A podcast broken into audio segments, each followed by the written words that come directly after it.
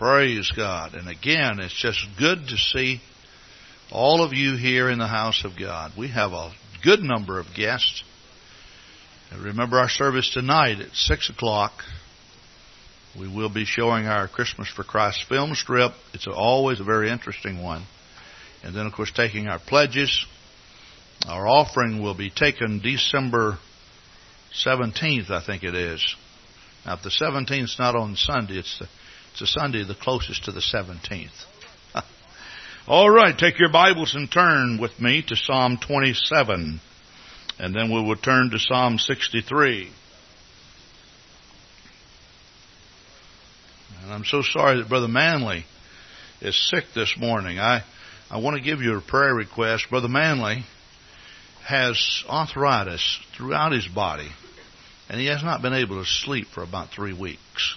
A lot of pain. And uh, truthfully, I think today that the lack of rest has just kind of overtaken him. And you need to pray for him because this is a very serious condition that he has.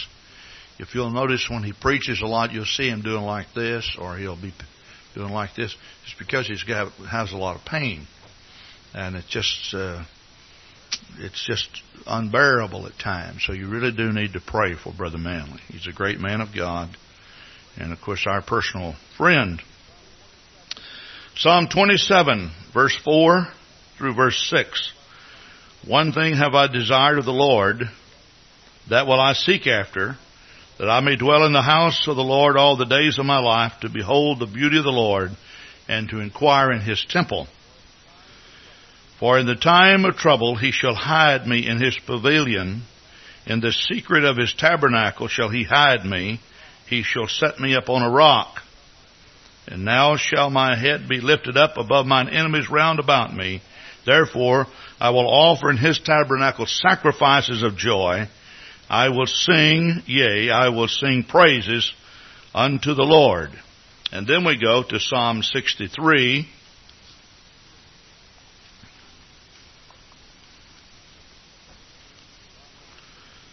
Psalm number 63 verse 1, 2, and 3.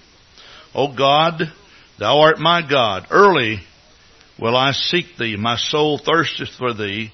My flesh longeth for thee in a dry and thirsty land where no water is. To see the power and thy glory, so as I have seen thee in the sanctuary, because thy loving kindness is better than life, my lips shall praise thee. Praise God. And you may be seated. And what I want to do this morning, I want to speak on the subject, the value of one church service. Now this is a very, very simple title. It doesn't have any little catchy anything in it. It's just a simple, simple title. And this message, I trust, will be a blessing to all now, whenever I say the value of one church service, some people, when they hear statements like that, they automatically think that one service may be more important than another, or perhaps one service is all that you ever need. And that is certainly not what I am saying. But I'm sure that if you reflected today, you would pick out one or two services that you have been in in your lifetime that uh, was just phenomenal, just fantastic, just above all others.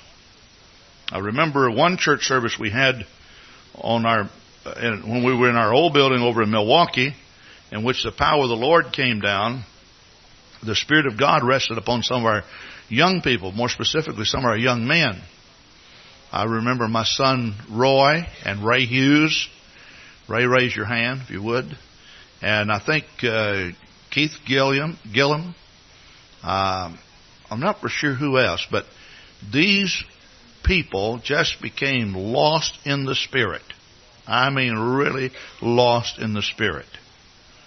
God just came down in such a great way, and they began to receive an infilling as well as I can remember, Ray had not been attending church very regularly, and he came in that night and he prayed through, And I remember while Ray was speaking in tongues, and he could not speak English, he went back out to his car and he brought in a sack of marijuana and insisted that I take it. Well, I needed marijuana as badly as he needed it, you know. But here he's given me this and he can't even speak English. And he continues to speak with other tongues. And whenever I say continues, now these, these men at the time, I think they were probably boys, 17, maybe 16. But they, they, they spoke in tongues literally for hours. In fact, uh, we all went after church over to Marc's Big Boy, and that's uh, when it was over close to Gardner's, or when it was was uh, that was their location when they closed up. They're not here in Madison anymore, but they were over close to Gardner's. I think there's a video place in there now. They tore the building down, but we went over there, and these young men could not even speak English, and uh, they ordered off the menu by pointing. Well, the waitress came up and here they are speaking with tongues, and they continue to speak with tongues. And the waitress looked at me and said, I don't understand what they're saying. I said, Well, I don't understand either, and I don't think they understand. And she sure did look puzzled, but I ordered for them, and they continued to eat. The glory of God was there. Now, see, I will remember this service as long as I live. And I trust and pray that that those people involved in that will also remember that as long as they live because sometimes it's that service that that leaves such an impression that will hold you and keep you uh, for days, weeks, hours, you know, for months, years to come, maybe a lifetime. There are very, very few things that happen to you that change you forever. But there are some things that do that. Now, how many of you remember a service, one particular service you were in, that that something remarkable happened, something that you really needed? Is any, do we have anybody here that'd like to stand up and just tell it? Now, if you if if you want to stand up, just stand up and tell about it. I'm I got plenty of time. If you have. Anybody here? Okay, Brother Rich Brown, we want to hear from you.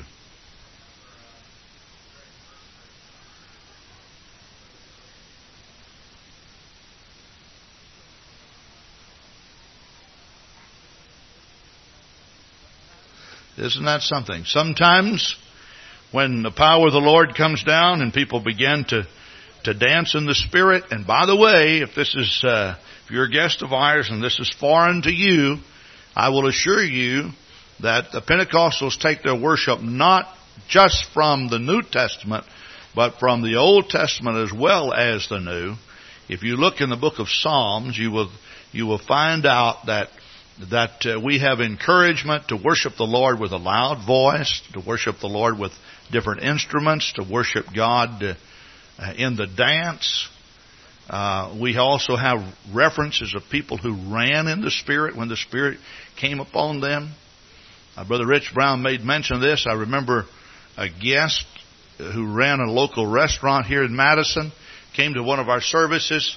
I came out of my office. The song service was going. I sit, I sat in the very back of the, on a pew in, in the back, and this gentleman came in and and and and everybody was already worshiping and a couple of people were dancing in the spirit and he looked so afraid so i just kind of scooted over by him and began to talk with him and uh, kind of you know let him know that we are normal people so i began to talk to this man and so i asked him i said did someone invite you he said oh yes george o'neill and he was looking around, but he said, I can't find him. And all of a sudden, Brother O'Neill ran right in front of us, running around, the, worshiping the Lord, had his hands up, glorifying God. And when, when Brother O'Neill passed this man, whose name was Mark, uh, Mark looked at him and she said, there he goes right there. if you notice in Psalm 27 and Psalm 63, there are two words, actually three words that are used. One is tabernacle, we're pretty much familiar with that because of our association with the tabernacle in the wilderness. The word sanctuary appears. The word sanctuary means a refuge or a place of safety. Now, church uh, auditoriums are, are sometimes called sanctuaries. And then, of course, we find the word pavilion, pavilion rather. Pavilion is uh, a simple structure, serves as a shelter, usually something that's pretty open. Uh, but those two, those two words are used. Now, what I'd like to do, I'd like to just talk about the value of a church service. I, I think that uh, that sometimes we underestimate uh, what church services do. Most people are most people receive the baptism of the Holy Ghost in church services. Uh, more people are healed in a church service than any other place. Uh, I think that this uh, there is a reason. Now, the word church and going to church and such kind of became a, a dirty word and a dirty term back in in the late 70s and early 80s when people just kind of wanted to do their own thing with God.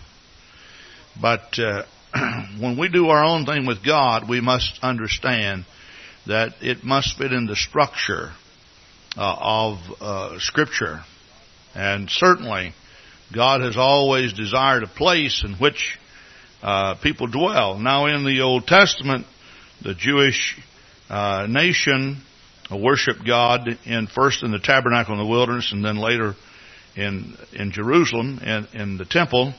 Jerusalem was a city that David captured from the Jebusites.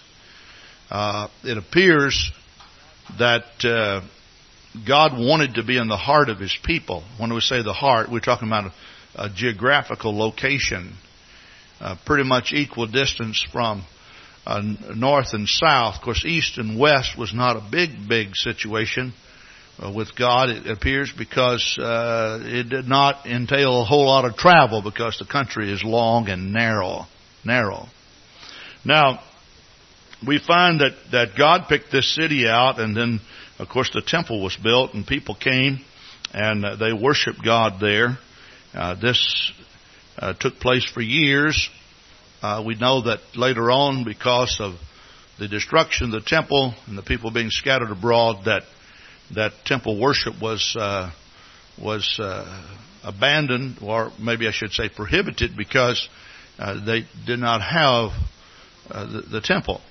Uh, later on, after going through Assyrian captivity, Judah with two tribes going into Babylonian captivity, and the people then being reunited uh, together, and then serving with the Medes, or under the Medes and the Persians, and then the, the Grecians, and finally the, I guess it was during the, uh, uh, the, the Medo-Persian uh, Empire that that we find that uh, uh, Zerubbabel, Ezra, and Nehemiah made expeditions back, and of course we see the temple going back up.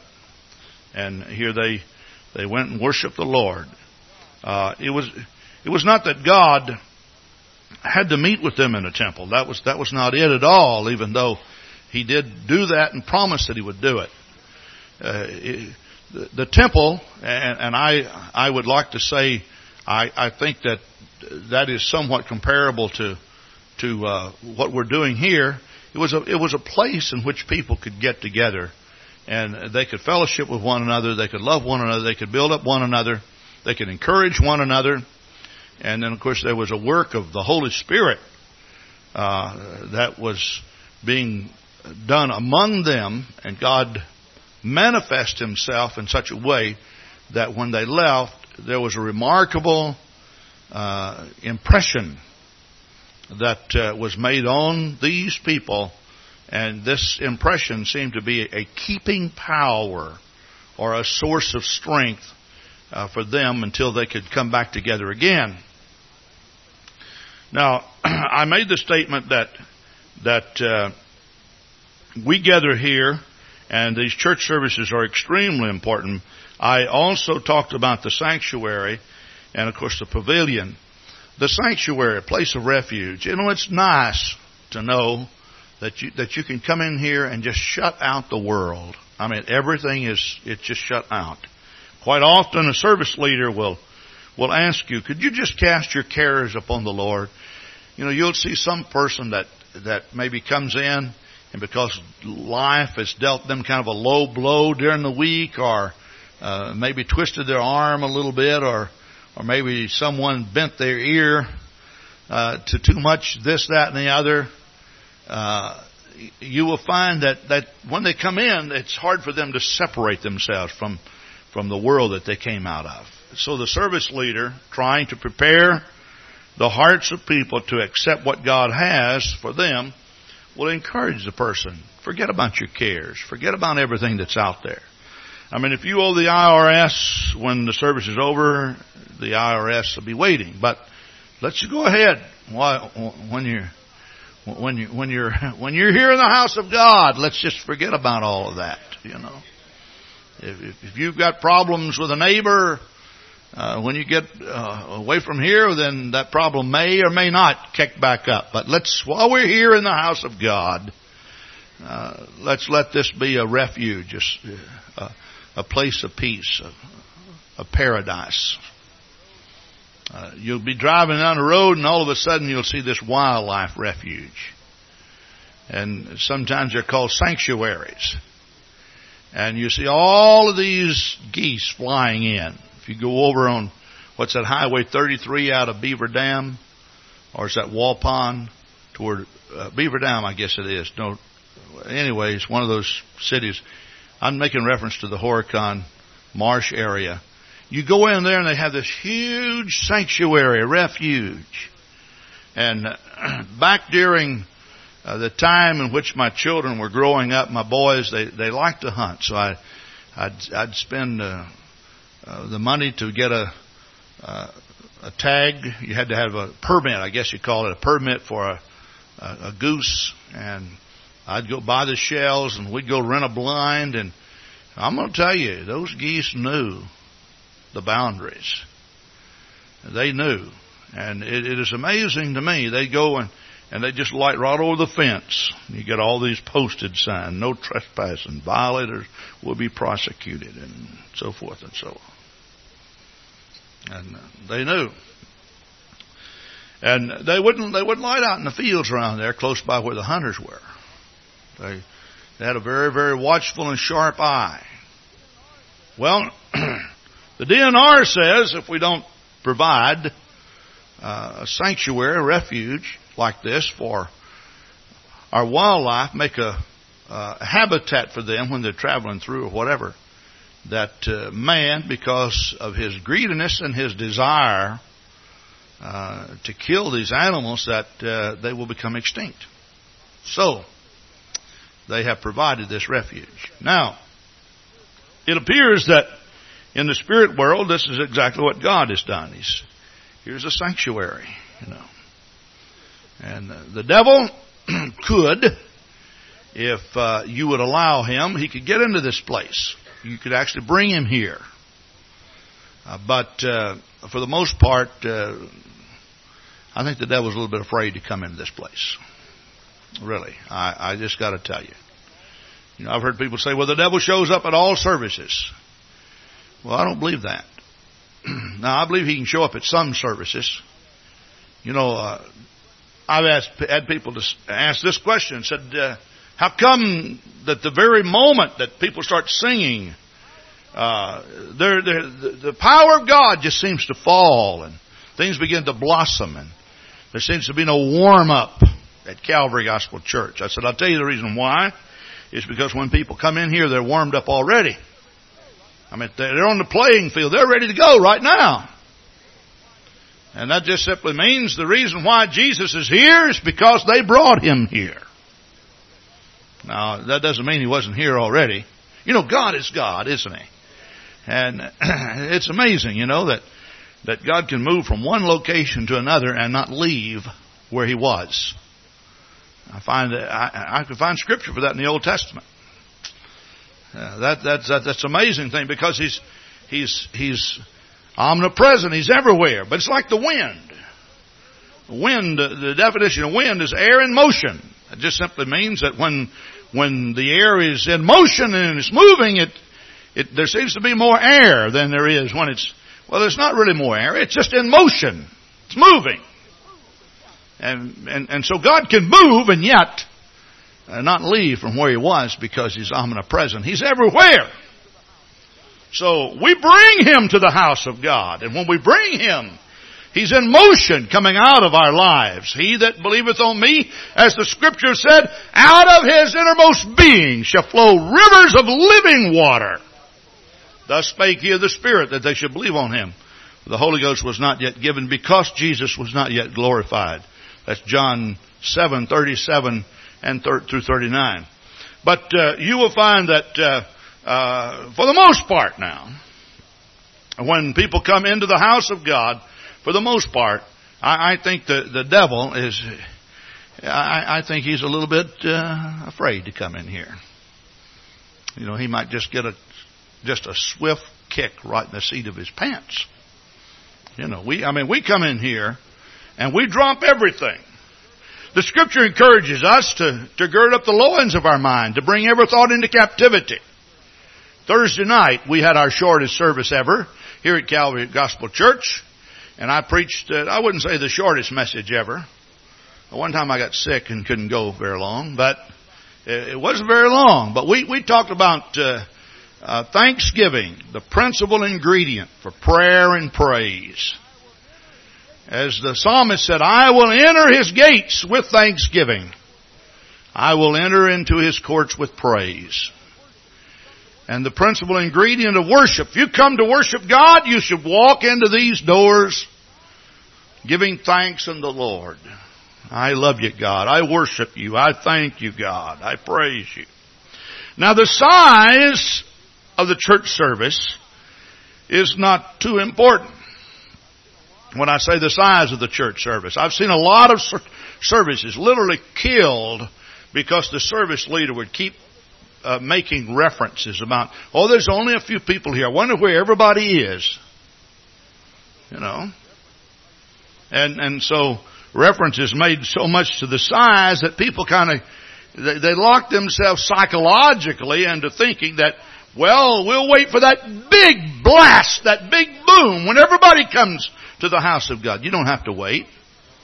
Jesus told us, if there be two or three gathered together in my name. He said, I will be in your midst. So two or three people gathering together. The Bible says if two or three agree touching any one thing, it shall be done. And that just simply means that that, that, that there is power in, in corporate witnessing. There's power in corporate prayer. There's power in corporate praise. So here we are in the house of God. Now we have more than two or three people here, but if we only had two or three,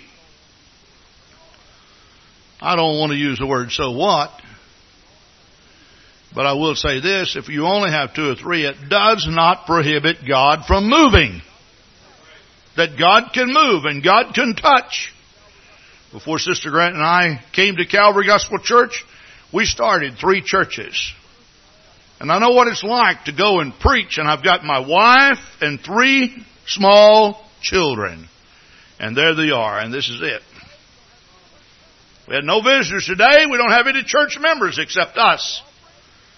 So I take the offering. I lead the song service. I mean, I do it all. I know what that's like. But I also know I, I can stand here to tell you that God has met with me in a powerful way, in a wonderful way. But you have to keep in mind, see, the sanctuary. You, you have to, you know, for a, person to be productive, and I, I, I go over this with the, with with our staff, and I, I've gone over this so many times with people, especially with preachers. Brother Rich Thomas is he's meeting our board Tuesday morning at ten o'clock for license. You need to pray for Rich. It's kind of a, a nervous thing, you know. I know Rich can can handle this.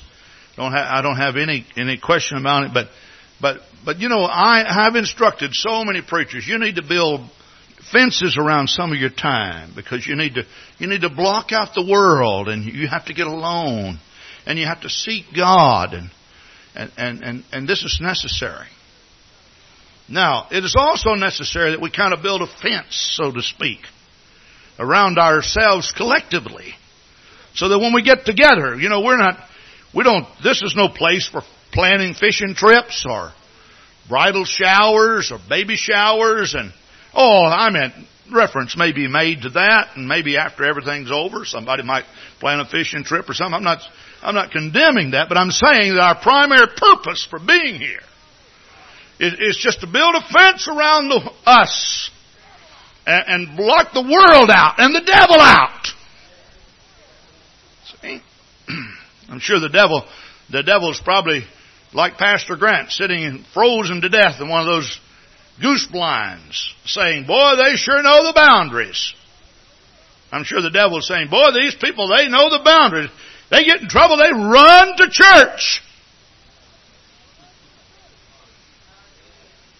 Now, I'm not going to say that you don't encounter the Lord, uh, encounter the devil rather out there and win uh, over him. I'm not saying that, that what you do in your home as, far as private devotions are concerned that these are less important than this. I'm just stressing the importance of this, this church service we're in. Right here, right now. God can do something for you today that uh, maybe He's never done before. Praise God. How many of you received the Holy Ghost in a church service? Let me see your hands. All right. Look at all the hands. Now, how many of you didn't? Let me see your hands. All right. All right. We have a good number of people. Now, God's not restricted, see, just to the church service, but you will notice that more people do receive the Holy Ghost in a church service. How many of you have been healed in a church service? Let me see your hand. All right. Good number of hands. How many of you have been healed not in a church service?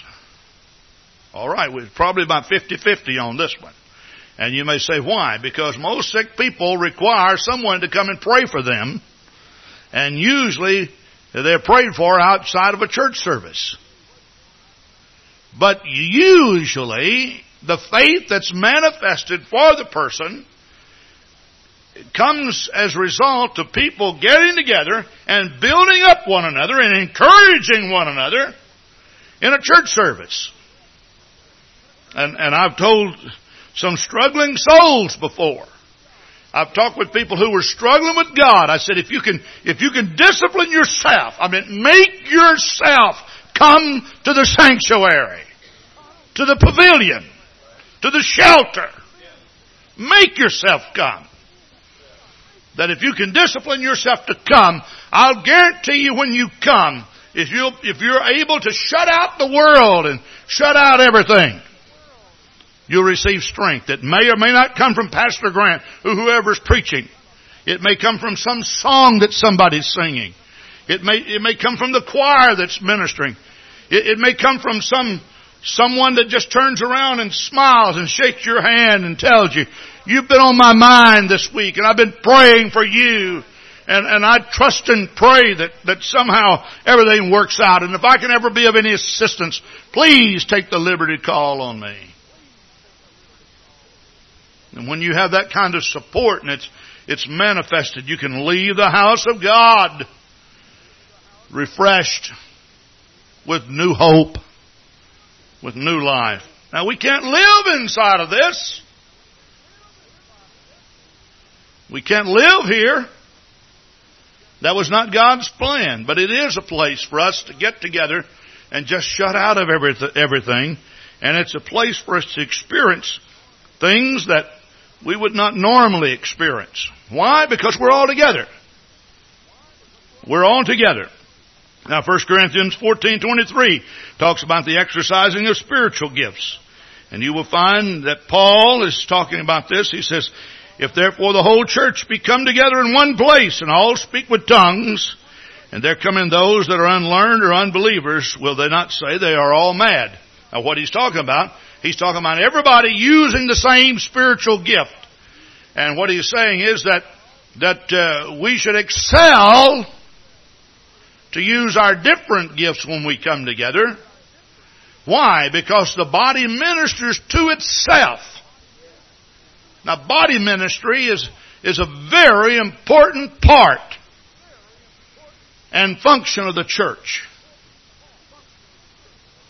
And so we get here in the house of God from, from the greeters at the door, the ushers in the back, the man in the sound booth, the lady playing the organ, uh, the, the gentleman playing the drums, the guitars, uh, the, the piano player, the, the, those that are playing the, the brass instruments, whatever, uh, the, the, the projector, whatever is being done, it's extremely important. But why? Because you do it for the body. So you, you do it for the body. And then of course, you will find in 1 Corinthians 14, 26, how is it then, brethren, when you all come together, every one of you hath a psalm, hath a doctrine, hath a tongue, hath a revelation, hath an interpretation. Let all things be done unto edifying. Now, I, I talked about goose hunting. This is hunting season. We're having, uh, you know, the deer hunting season is is in full swing right now. Probably there's a lot of people not in church because of that. But uh, I do know of a few geese that that I personally put a few steel shot in. have to shoot steel shot now. First it was lead, and then now steel shot that just made it to the sanctuary. And you know, there's a whole lot of wounded people that fly in here. They make it here. We can minister to one another. Healing can take place here. Emotional healing. Do you understand that the word edifying really means to build up one another? That's what it means. I tell our church leaders every now and then we'll have a staff member that'll that'll come a little grumpy. You know, just you ever do that? You ever go to work grumpy?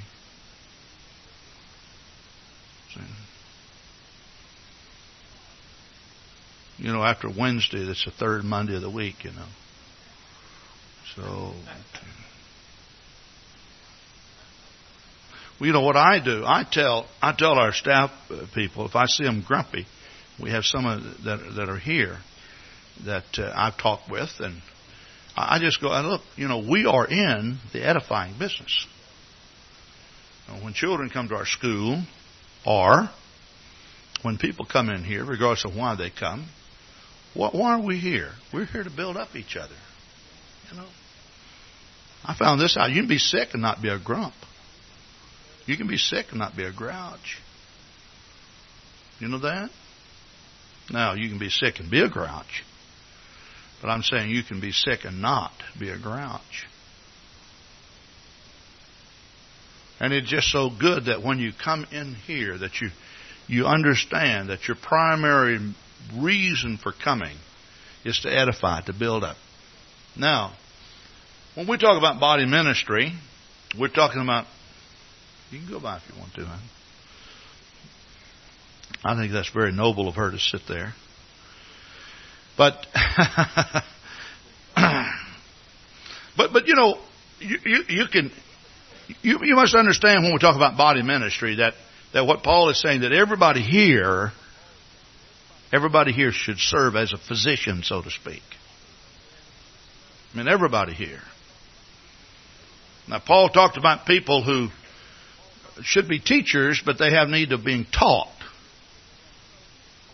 And and I know that that every one of us, including myself, will have a time in which we come to the house of God and, and, and we're just not capable of ministering. We're wounded, we're hurting. Maybe a physical sickness or maybe some emotional, mental stress or strain or whatever. But for the most part, Every person here should come expecting to use that ability. See, the word gift in 1 Corinthians 14 is taken from an entirely different word where we find the gift of the Holy Ghost. The gift of the Holy Ghost, that means the present. Recently I had a birthday, and the church gave me a present, a gift. Now, it didn't cost me anything. There was no strings attached. I didn't have to work for it.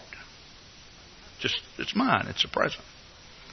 But, with that present, which is the Holy Ghost, we find that God gives, because that is not the gift from God, it's the gift of God. It's God to us. That there's supernatural talents or abilities or endowment. I'm amazed. I can't, you know, I tried to play the guitar. I don't, I, my brain and fingers, I, I never could, I, I just couldn't. And, and, and then I, I, my, my wife, I, I'm amazed. You know, she just take her fingers and she just talks and, you know, just playing. I said, how do you do that? But, but you see, everybody has a different talent. There are times in which, truthfully, uh, I've always been pretty good in math. Now it's been a long time since I have done, uh, you know, trigonometry or some of uh, uh, algebra. Even now, I I haven't done it in such a long time. But you know, I can add figures without even thinking. I just catch myself just, and, and then I'll think about. it. I think, is that the right answer? And and whenever I, I think about it, yes, it is the right answer, but I, I wonder how I came up with the right answer without thinking. Well, obviously, I was thinking. But uh, basically, what I'm saying is that when we come together, we have spiritual gifts too. Did you know that God has given some of you just the, uh, a, a charming personality? Just to be able to, to smile real big. Really. I think so often of, of my wife. I, I, I just, my wife is a person that seems to stay out of trouble all the time. You know, she's always talking to people and, and such, and uh, but she has no enemies, and uh, everybody seems to get on her side, including myself. I remember one day I thought I'd trick Carolyn Thorpe. Now, Carolyn's not here this morning. I think they're out of town. But I remember one time I, I thought I'm going to trick her because she's always on Sister Grant's side. So something came up. And so I, I started telling her, I said, now let me, let me just, let me tell you this story. So I, I started putting a, a, a story together. Now this was just a joke, you know, but so I put this scenario together, not a true story. And, and Carolyn Boyd, she got this deep, wrinkled brow. She said, What? Who did that? I said, What are you thinking? Oh, that's terrible. Who? I said, Well, Sister Grant. And all of a sudden she lifted her eyebrows. She said, Well, now tell me what's wrong with that.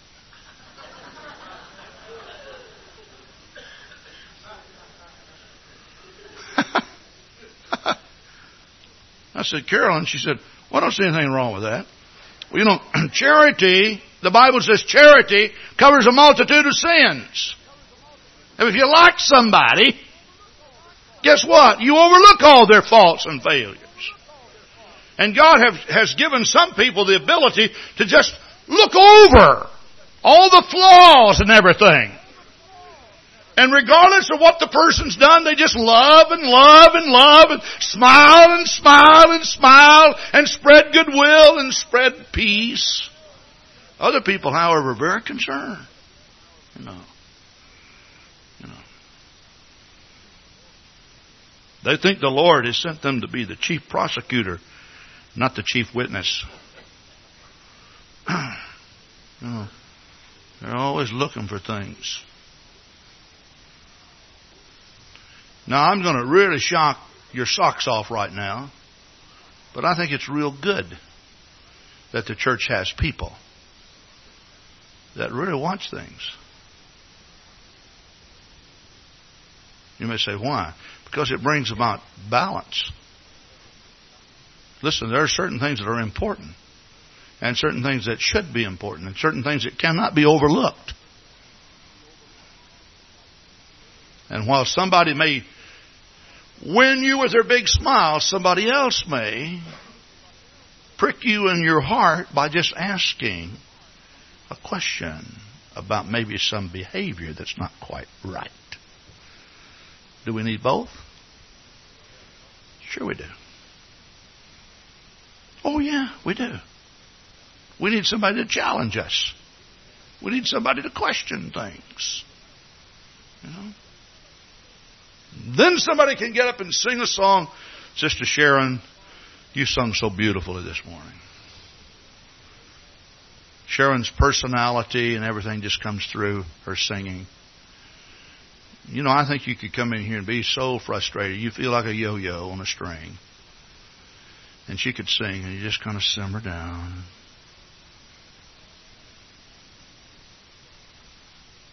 Doug, when you get all upset, just have her sing for you, okay? She'll settle you down. she was singing last night. Such a such a charming personality and just just sing. And then the preacher gets up. What a contrast.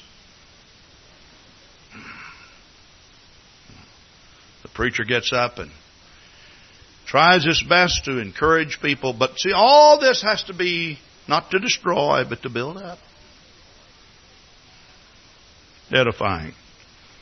Now, what about these prayer meetings? Oh, the prayer meetings we've had. We pray in service, but we have a monthly revival prayer meeting. It's really amazing. It was in a monthly revival prayer meeting in which Sister Grant and I bound together. We held hands and prayed. And, and, and her brother Charlie, that we had not seen in probably a year or so, we said, now we bind together. We don't know where Charlie is. We don't know what he thinks of us anymore. But we send out angels right now with flaming swords And we're commanding right now that Charlie be touched in his heart. Whatever he's doing, God, wake him up. We want to see him saved. We love this man and we want to see him saved. Now little did we know when we prayed that Charlie was checking himself into the hospital.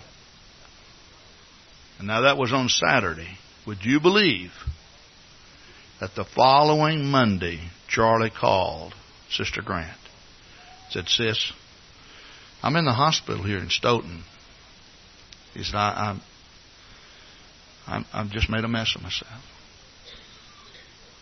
And he began to confess to her, and he began to pray. Well, he got out of the hospital.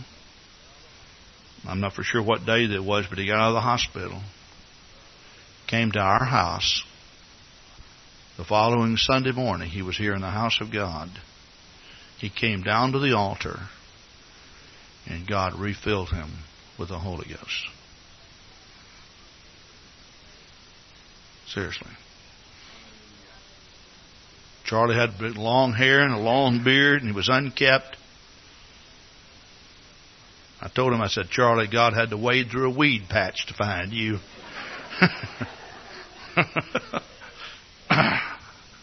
Brother Cisco saw his picture with all that. He held it up and he said, Must be Charlie. Looks just like you. Charlie said, Now what about this picture? it looks like me. He says, Well, your nose holes. That's what he said. He didn't say nostrils. Your nose holes looks the same. you have to know Brother Cisco. Yeah. Your nostrils look the same. All right. Wasn't it in the Bible in Acts 17 in which they were praying for Peter? And he was, I mean, he was locked up. Four quadrants deep. I mean, he was inside the inside of the inside of the inside. It's like one of these gag gifts, you know, you open a big box and there's a smaller one. And you open that one, there's a smaller one. You open that and there's a smaller one. And in the tiniest little box inside, there was Peter. Now, There's not a chance he's going to get out of that. How can he get out of there? Not only that, he was chained. You know that? They chained him. And they drilled a hole all the way through the earth and dropped the chain through, and on the bottom side they tied a knot. no, it wasn't quite that way.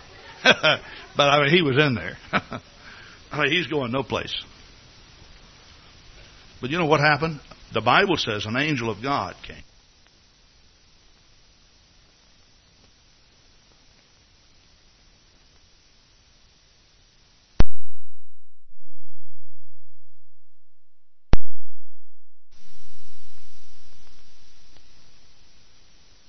Damsel by the name of Rhoda went out there and, and she came back in and said, Peter's out there knocking on the door.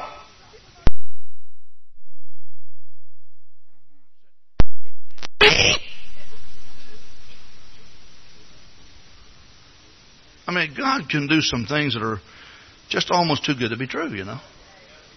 And I know I've, I've heard people say, well, it must have been Peter's faith. It certainly wasn't their faith. Well, I'm not for sure it was Peter's faith any more than theirs. And the reason why is because when Peter was walking out, the Bible says he was questioning what was going on. He said, is this a vision? And when he was just as amazed he was getting out as they were amazed that he was out. But why all this?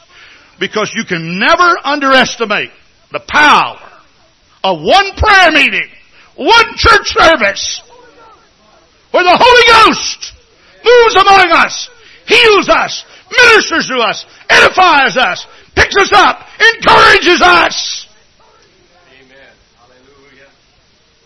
And you may say, well, can't God do that alone? Oh, yes, yes, yes, yes, you can. Let me just read a scripture. Psalm 34.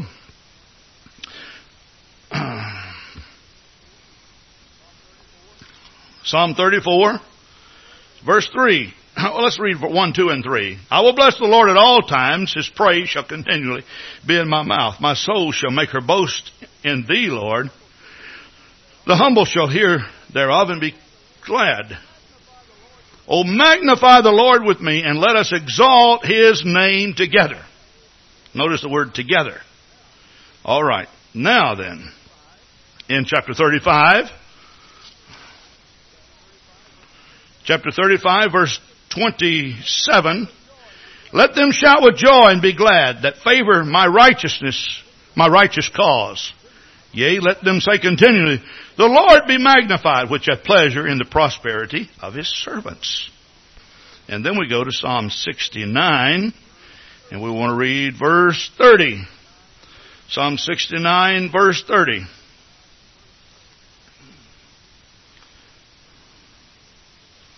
I'm in cha- uh, chapter 68, but I will get there.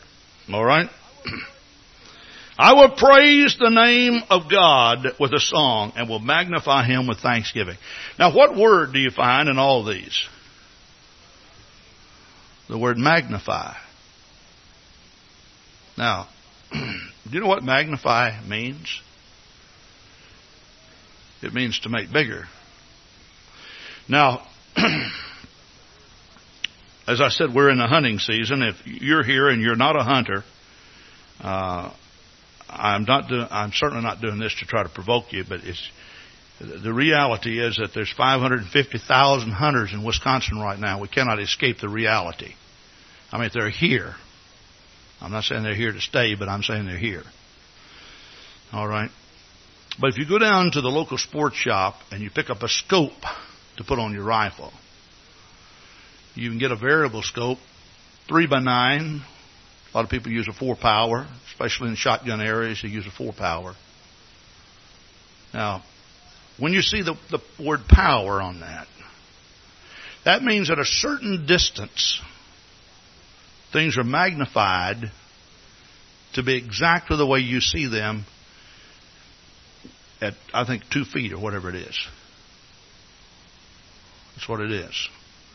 And so you can get, you can even get a telescope, you know, that, that gets up into 200 and 200, or even 500 power. Well, have you ever gone out just with a pair of binoculars and, and uh, looked at the moon? It, it's amazing, isn't it? Now, you know, the moon's not made out of cheese. Now, I, I, I know that it isn't. I got Bible for that. You may say, why? How do you know? Because the moon was made on the fourth day, and the cow was not made until the fifth. So I know that the moon's not made out of cheese. I have to put these little tidbits in here so when you leave you'll be smarter, you know. but it is amazing. Now you don't make the moon any bigger than what it is. It stays just like it is. You say, oh, I, am I'm, I'm enlarging things. You, you don't enlarge things. The only way you can enlarge something is feed it. Make it get, make it get bigger. I mean, you can, how can you enlarge something? No, you magnify. You enlarge the image. You can't make God bigger than what God is. You can only enlarge the image so that people that normally could not see Him are able to see Him. And this is what worship does. When the Bible says, Oh, magnify the Lord. One person is one power.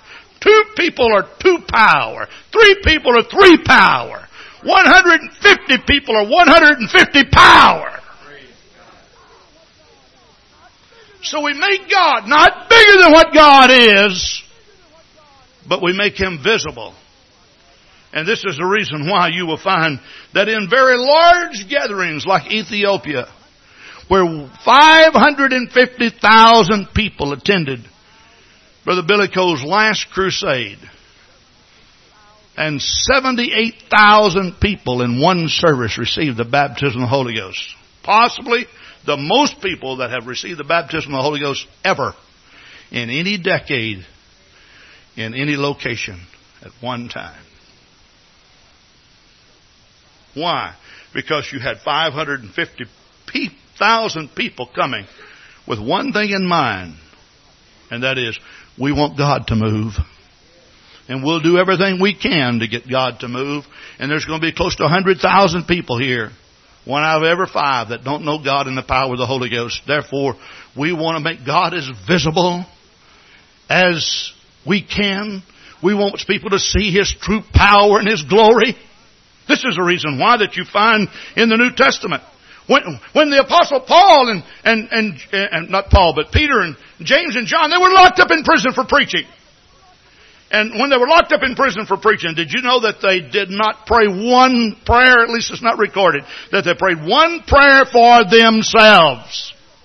You know what they, they prayed? And now, oh God, stretch forth your hand to declare your wonderful power among your people.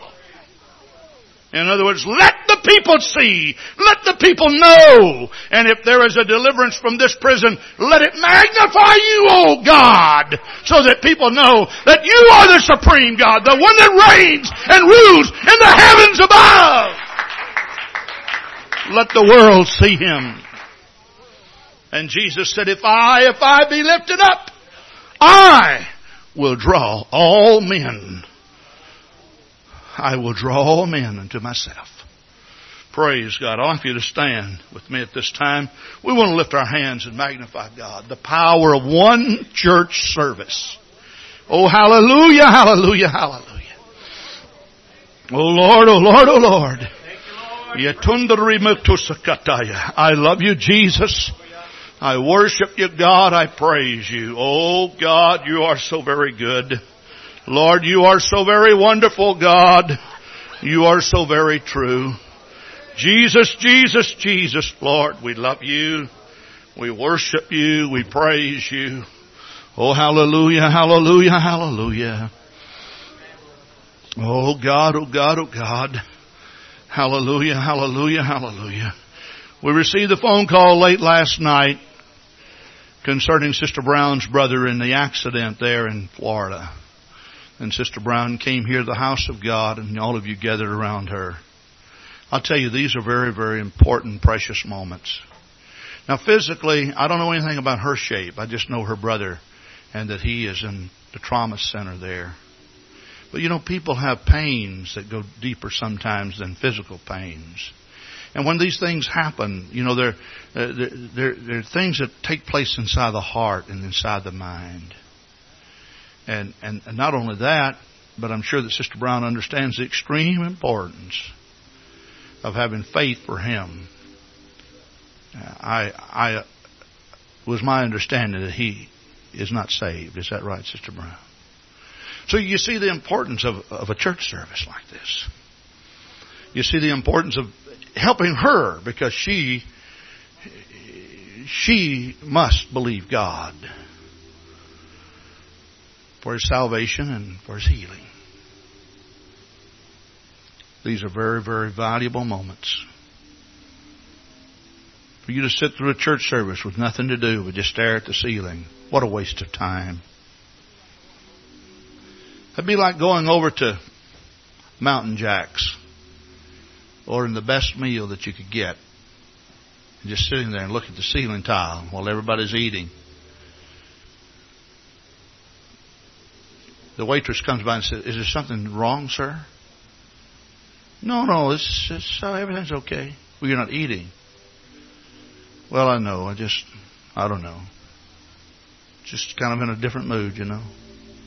Would you like a doggy bag? Take this with you? No, just send it back to the kitchen and dump it. You get the point? You know what I'm saying? There are so many wonderful and precious gifts available for you today. And as our praise singers sing, I want to give you an opportunity.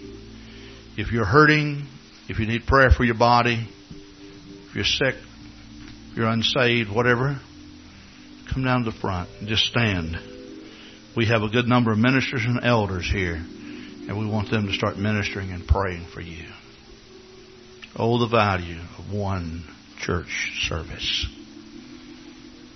Come on right now. Come on as our praise singers sing. Here's my cup, Lord. I lift it up.